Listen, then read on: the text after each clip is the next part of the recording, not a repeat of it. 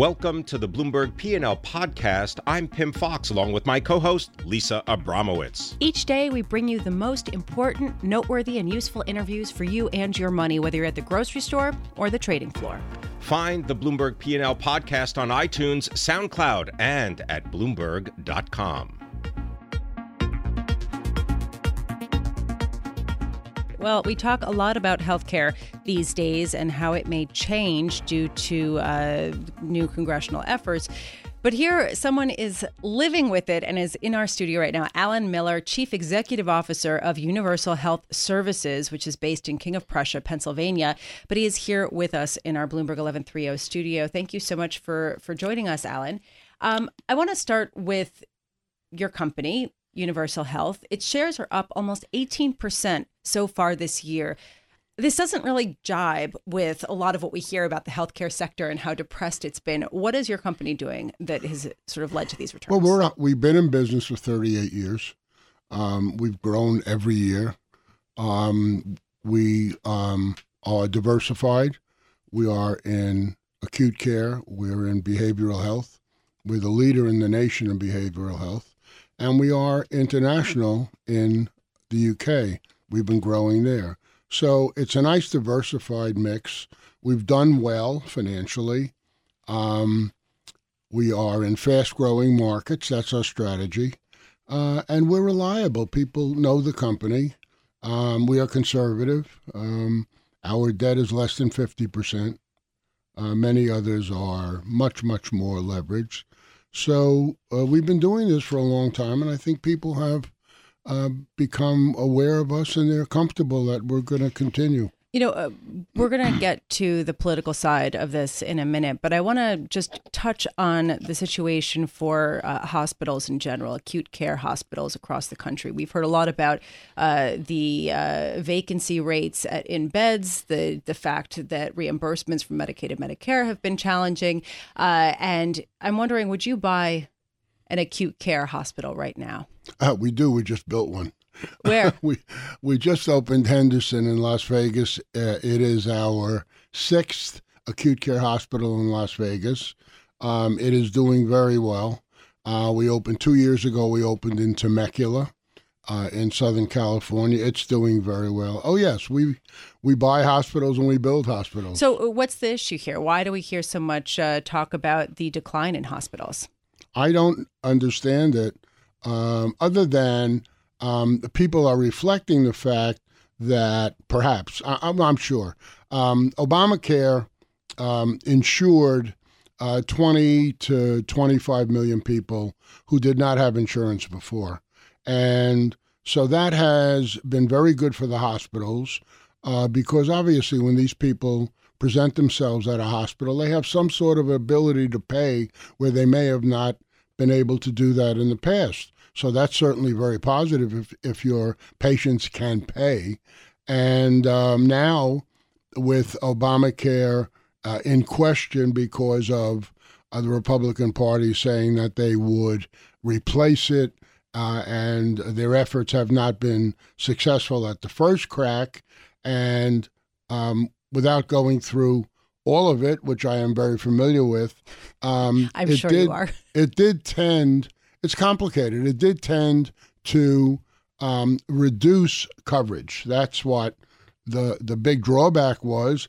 and a lot of people, including many Republicans in Congress, said uh, we can't uh, stop coverage or withdraw coverage um, from uh, all these people that need it. Everyone should have coverage. Have any Republican leaders reached out to you to ask you advice on how to reshape or, or fine tune? Well, yes. Um, I wrote a book a number of years ago, and a number of those things, um, or a number of the suggestions in the book, uh, are still applicable. Uh, one of them is selling across state lines, and you see that now uh, because that would get the insurance companies more competitive, and they more of them would come into every market. So that makes a lot of sense. Um, I've always been very keen on tort reform uh, because trial lawyers should not be uh, involved in premiums uh, of insurance, and there needs to be a tort reform um, on a national basis, state by state, it's happened. Just to be clear, this is in yeah. order to cap potential medical uh, malpractice exactly. laws, yeah, uh, malpractice, and some of the premiums. Right, exactly. To give some sense of the premiums for, say, uh, you know, a neurosurgeon, it's something like hundred thousand dollars a year, or something to insure yourself, right? It's something. It's something pretty, pretty tremendous. It's it's out, it's it's outrageous only because of um, the the the trial lawyers and um, uh, situations where there's no cap on pain and suffering. Uh, we're not talking about um, people being reimbursed for care. We're talking about um, an outrageous situation uh, in in most cases where um, trial lawyers are, are driving up insurance premiums. What about drug prices? There's been so much discussion about mm. how uh, high the cost is for pharmaceuticals. Do you feel like this issue is something that is overblown? Do you think that there are many savings that could come from some kind of uh, agreement? I think what should happen, or what could happen, is uh, let the federal government um, negotiate with uh, the pharma industry. Um, we buy uh, out of a cooperative, and so we do negotiate um, on an industry wide basis um, based on volume. Uh, other than that, I'm not an expert on. Wait, hold on a second. Yes. What what kind of cooperative is this? Uh, it's called Premier, and we buy oh, through it. Yeah, absolutely. And a number of hospitals are involved, and it's just a question of volume, uh, which is basic business if you have a lot of volume, the sellers are very interested in dealing with you. So, how optimistic are you that there will be good changes made to uh, Obamacare or a potential replacement to it? Well, I think that um, the things I started to mention, or I did mention to you, um, would be helpful. And uh, the big thing is um, getting younger people to have insurance um, this enables the insurance companies, their actuaries, to not only uh, be looking at older people who are sicker, but having younger people in the mix makes the insurance more affordable. And they have not been able to, um, the mandates were too small to, to push these people to have insurance. We must have the younger people insured in order to make the whole insurance thing work. Alan Miller, thank you so much for joining us. Really is uh, wonderful to have you. Alan Miller is Chief Executive Officer of Universal Health Services. It is based in King of Prussia, Pennsylvania, and it's a, a broad based, multifaceted company that owns uh, behavioral health facilities, acute care hospitals, and ambulatory centers throughout the U.S., uh, the UK, Puerto Rico, and the Virgin Islands.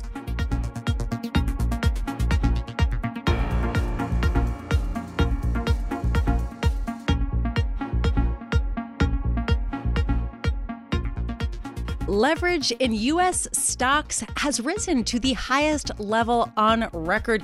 How concerned are investors about this? I am honored to bring in David Lebovitz, a global market strategist for JP Morgan, who's here with us in our Bloomberg 1130 studio. And uh, David, we were just chatting about how much uh, margin debt has increased in U.S. stocks. Uh, this, to me, indicates an incredible amount of complacency uh, just that people are willing to double down on their bets. How are you taking this, and does this sort of uh, raise some kind of alarm to you?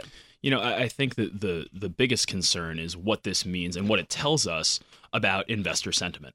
You know, are investors so excited about equities that they're willing to borrow money to pump even more into the stock market? And I think that it's it's it's reasonable to look at this and see the rate of change and see the levels that we're currently sitting at from a margin debt standpoint and say, you know, has this market come too far too fast? So? And we have, and that's the and that's the question. You know, we have and seen the answer is? we have seen quite a rally here, but it's our view that the underlying economic fundamentals actually look pretty good you know, this rally really began, um, or at least we started to see yields rise and, and give some more confidence to the equity market, you know, back in the late summer of 2016. So the economic data has been getting better for a while. You know, I think that the pullback we've seen here in the market is probably justified. It's a little bit more of a backfill um, as opposed to the beginning of something bigger. But what we're focused on is the upcoming earnings season you know the question to our mind is are these companies making money if the cash flows are there if the earnings are there i think stock prices can keep moving higher uh, if we see some weakness in earnings, I think that this things like margin debt may be uh, may be worth keeping an eye on. Well, I mean, we are seeing some other cracks. I mean, because we were just talking about how that seems to be the consensus right now that the economy is in fairly good shape. That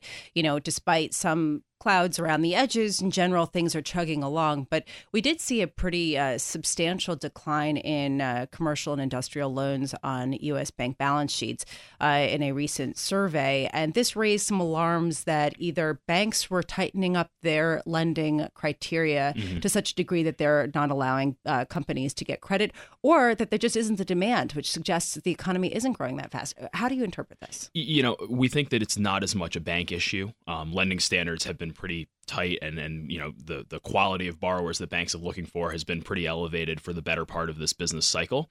Um, actually, one thing that we've found is that when you look at capital expenditures and you look at C&I loans, um, the capital expenditure data actually tends to lead some of the C&I data. So actually, what I think is going on here in terms of the decline in the lending data is you know, we went through this period from mid 2014 to mid 2016 where manufacturing was under a tremendous amount of pressure because of lower commodity prices and a stronger dollar. I think we're just seeing some lagged effects of that and some of the pullback in investment that companies uh, went through, and that's why we're seeing C&I loans cool off a little bit here. We don't necessarily think, again, it's the beginning of something bigger. Uh, more, we think it's a reflection of what's actually happened in the past. You know, given the fact that what you're saying is so coherent with what and jibes so directly with what a lot of other people are saying, which is the economy is doing fairly well. Some of these warning signs are a little concerning, but they're not anything that big.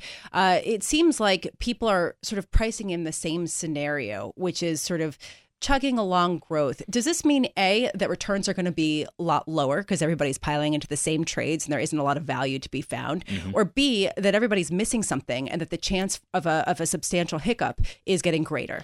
You know, I, I think that it's more the former than the latter. I think that return expectations for U.S. assets in general, both stocks and bonds, have certainly come down here. How much? Uh, over what's, the what's past your couple of years. now? So, so, so our view is that over the next 10 to 15 years, U.S. equities should return you about five percent a year, um, which is you know a couple percent below the the seven and eight percent bogeys that have been thrown around previously. But what I would say is just because there's not dwindling opportunity, but perhaps less opportunity from a return standpoint in the U.S we're thinking much more seriously about opportunities in Europe, opportunities in emerging markets, uh, places outside of the U.S. where the potential for elevated returns seems to be a little bit greater uh, than here in the States. So, where are you looking in particular? So, within emerging markets, we like the Asian economies more than the Latin American economies. We like the manufacturers uh, more than the commodity exporters. And then within Europe, you know, we're really focusing on the domestic recovery that's going on there. You have an unemployment rate which is back down at the level where it was before the double dip back in 2012. You have capacity utilization, which is up around its long term average. The PMI data, uh, it is a survey, but the PMI data has been pretty solid there. So we think that playing this domestic recovery, thinking about some of the consumer companies in Europe, uh, is a good way of going about that.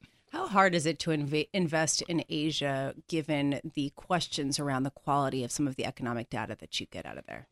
It's it's difficult. You know, China in particular is kind of a kind of a black box. They say we have this six and a half percent growth target, and magically they seem to come very close to six and a half. Well, did you read the article about basis. like I think it was BlackRock using drones to look at factories in China to sort of assess uh, growth I, in their own way? I, I, have. I've heard about the satellite images where people yeah. are counting the cars in the parking lot. You know, some of the things that we do is we look at, for example, the Taiwan import data from China rather than the China export data to Taiwan. So we try to square that circle in a couple of different ways. But you know, the, the, benefit for investors is they're getting access to more information. They're finding themselves with new and different ways of building a picture around what's going on in emerging markets. So the data has been an issue. The data will continue to be somewhat of an issue, but I think we're moving in the right direction. And I think that investors are able to get a better sense um, of the profitability of some of these companies. What's the biggest risk area right now in markets?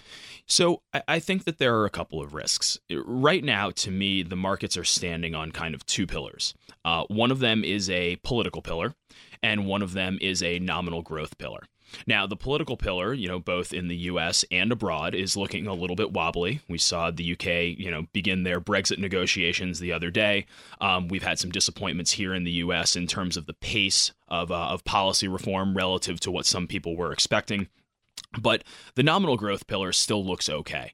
So I think one of the biggest risks is that the nominal data, that the activity data starts to deteriorate because you know we're, we're investors, right? We're trying to follow the cash flows. We're trying to find the companies that are generating earnings, and if the economic data starts to deteriorate, that's a signal that it's going to be more difficult for these companies to generate profits going forward. And if we think back to the last time that happened, again from mid 14 to mid 16, right, the stock market didn't go anywhere people always say to me, David, why didn't the stock market go anywhere from June 2014 until the middle of 2016? And my answer is, well, because earnings weren't growing.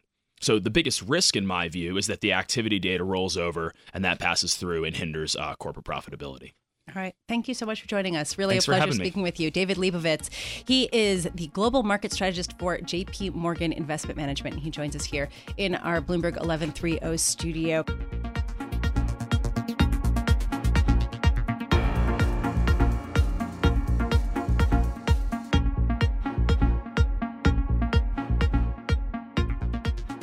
Uh, right now, I want to talk about a three day gathering that's happening in May uh, that's going to be hosted by Amazon and attended by executives from General Mills and Mondelez, among others. Craig Giammona, who wrote this fantastic story, is here with us in our Bloomberg 1130 studio. Craig, um, this is a tremendously interesting story because it really highlights how Amazon is trying to take over the entire retailing sector. Can you tell us a little bit about this three day meeting? Yeah, so I mean, you're right. The Amazon is trying to take over everything. They're the everything store, and kind of the one area that they haven't really cracked is food. You know, they only e commerce for groceries is only like 1.5 percent of the market.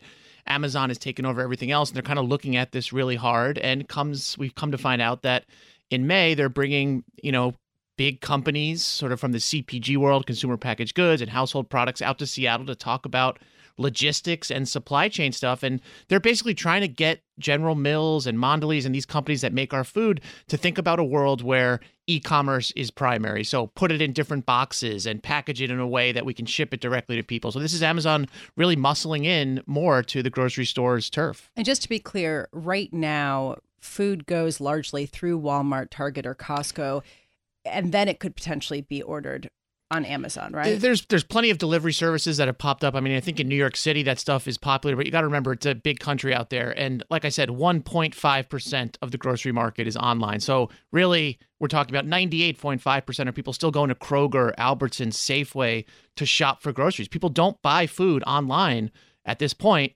but it's growing and it's clearly has gotten the attention of the General Millses of the world. These guys are struggling for sales growth and they really can't ignore Amazon and they're trying to figure out, you know, a world where like everything else, people used to say we're never going to buy shoes online. We have to try them on, or we're well, not going to buy books online. But that's where we are with food. It's kind of the last frontier. Well, but to get a sense, I mean, because to your point, you were saying in the city it's pretty popular with Fresh Direct or even just other delivery mm-hmm. services mm-hmm. from grocery stores. It's more popular because people don't have cars.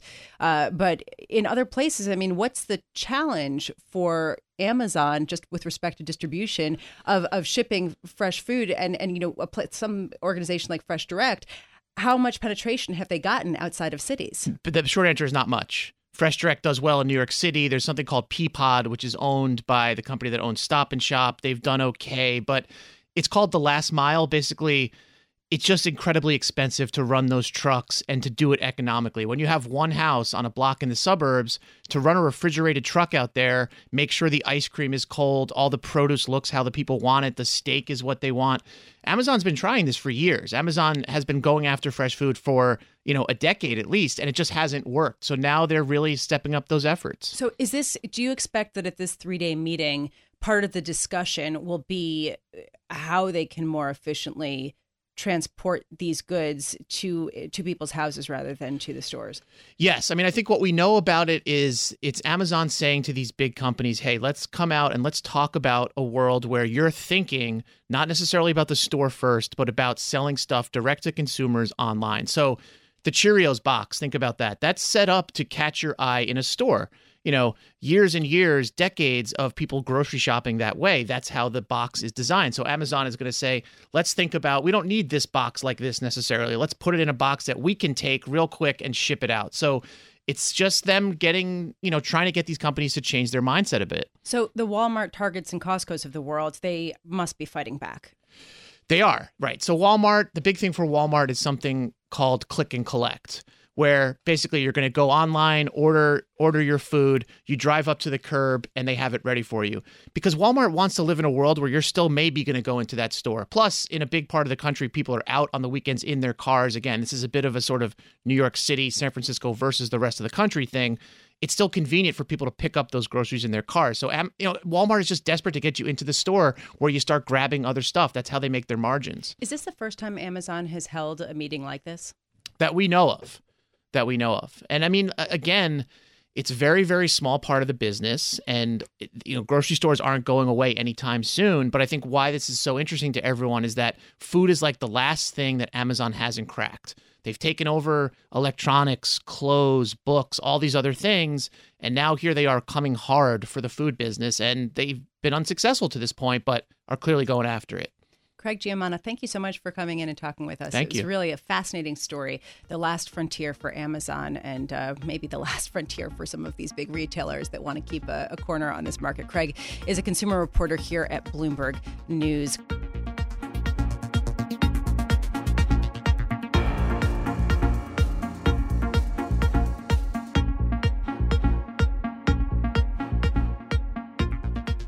Fresh off the plane from Hong Kong, Mark Gabbay, CEO of Asia Pacific at LaSalle Investment Management, is here with us in our Bloomberg 1130 studio. And I am so excited to speak with you, uh, Mark, about what the flows are doing right now from Asia to the U.S. with respect to real estate. Uh, First, I want to start with these images that I'm sure a lot of people have seen of these empty buildings that have been built in China with not enough people to fill them. Uh, this raises a lot of fear an expectation that the housing market in China is going to collapse.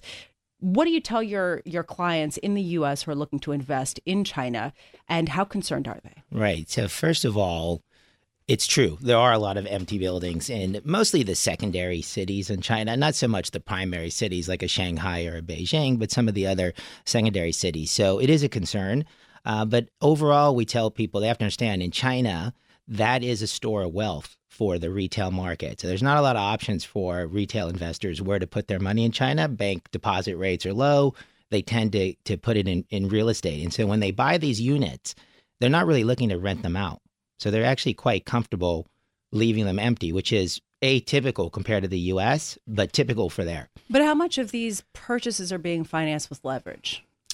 It's not as highly levered as, as the US. So usually we would say mortgages there in the 50 to 60% range, maybe 70% tops. So in Asia, you tend to have a bank market for retail where more money is put down. So we don't believe it's leveraged, but we would say, is it a good thing for the overall real estate market? No, it's not good because if, if someone tried to sell some of those units, it'd be much harder to sell them on the secondary market. So, where are U.S. investors finding opportunities within Asian real estate right now? Well, that really depends on your risk profile. If you're a high risk investor or a low risk investor, if you're a high risk investor, then you are generally looking at the gateway cities and you're generally looking at commercial buildings that have good income profiles because fundamentally, borrowing rates are quite low in the region and you can still generate good cap rates on your buildings and that's creating nice cash flow. So, Tokyo, Sydney, Seoul, um, and you know, one thing that we were also talking about is is a flip side. So, uh, for a long time, China's Chinese investors, or since 2010, Chinese investors have been steadily increasing their investment uh, in the U.S. and uh, in some of the big cities. And there's been a big question about whether we're going to start seeing a pullback of that money and those investments due to capital controls uh, in China, as well as a less uh, benevolent environment for them in the U.S. um, what what have you seen? It will ebb and flow. I don't think that will change, but I think the overall trend will be the same. They will continue to, to flow out and look to diversify its holdings. There's just so much capital saved up in China across the board, uh, and it is trying to get out for purposes of diversification. And real estate tends to be an asset class that the Chinese like to use again to hold, you know, to store wealth. So they don't really look at it so much as a cash flow asset. They look at it as as a way to to, to save money and hold an asset over time. Although we have seen reports about a slowdown in Chinese investors or Asian investors generally uh, in U.S. property. There's a slowdown, but I think there's a lot of capital that's already outside of what we would characterize as Chinese capital that's already outside of China. And whether it's in Hong Kong or in Singapore and other cities, there's a fair amount of capital that's out, out there. So if there's a slowdown, I'd say it's temporary. Um, it's just the Chinese government trying to make sure the, the currency store stays in balance and there's not dramatic capital flight. But that trend's not going away. I'd expect we'd see more Chinese capital coming out. So LaSalle Investment Management oversees about $7 billion of Right. uh, real estate. Is that all in Asia? That the seven we are 60 billion globally with about 12 billion in securities and 48 billion in private. Of the 48 billion of private 7 billion of it is in is in asia. Okay. And so what have you invested in? um, recently we've been um, buying quite a bit of office and um, logistics in in tokyo. Uh, that's a favorite sector for us. Logistics in china is a favorite sector for us. Uh, retail in australia. What places have you been avoiding or, or sort of pulling back from? for us, not really pulling back, but I'd say avoiding. We're not really an emerging market investor, so you don't see us investing in India. We don't invest in Vietnam, Philippines, Thailand. So we tend to stay in the developed markets because we think the risk return there is, is quite favorable. Do you think fears about China's economy exploding are uh, overblown right now? We do think it's overblown. I think the Chinese have demonstrated uh, they're a command economy, which means they can control um, a lot of what can be deemed as panic. I think they've done a good job controlling that in, in the last couple of years, and we expect they're going to continue to do it. So we don't think the hard landing scenario is really um, the main scenario. There's still potential of that, but it's not. We're not worried about it. Given that, have you seen an increase in U.S. investors looking to invest in Asia? Uh, definitely. We would say over the last couple of years, that trend line's probably been increasing 10 to 15 percent. Um, a year? a year over year year. So a couple years ago, we would say that's about a twenty billion dollar kind of uh, market in terms of investors coming to to uh, Asia. Now it's it's in that forty to forty five billion dollar range. And recently, we'd say there's much more European and U.S. money coming into Asia, and I think it's about diversification fundamentally. And as far as Asian investors coming in, you were just saying real quick. Kind of similar to that. I mean, it's also a double digit growth rate. It's going to be bigger, but as you pointed out, it's going to ebb and flow a little bit. But it's been a consistent uptake year year over year. So I think what's happening is there's so much money saved in the world, and it, it's looking to put it uh, uh, find a home someplace, and real estate's natural. That big ball of money just rolling around the world. Thank you so much for joining us. Mark Gabbay, CEO of Asia Pacific at LaSalle Investment Management, uh, overseeing about $7 billion of assets, real estate assets in Asia.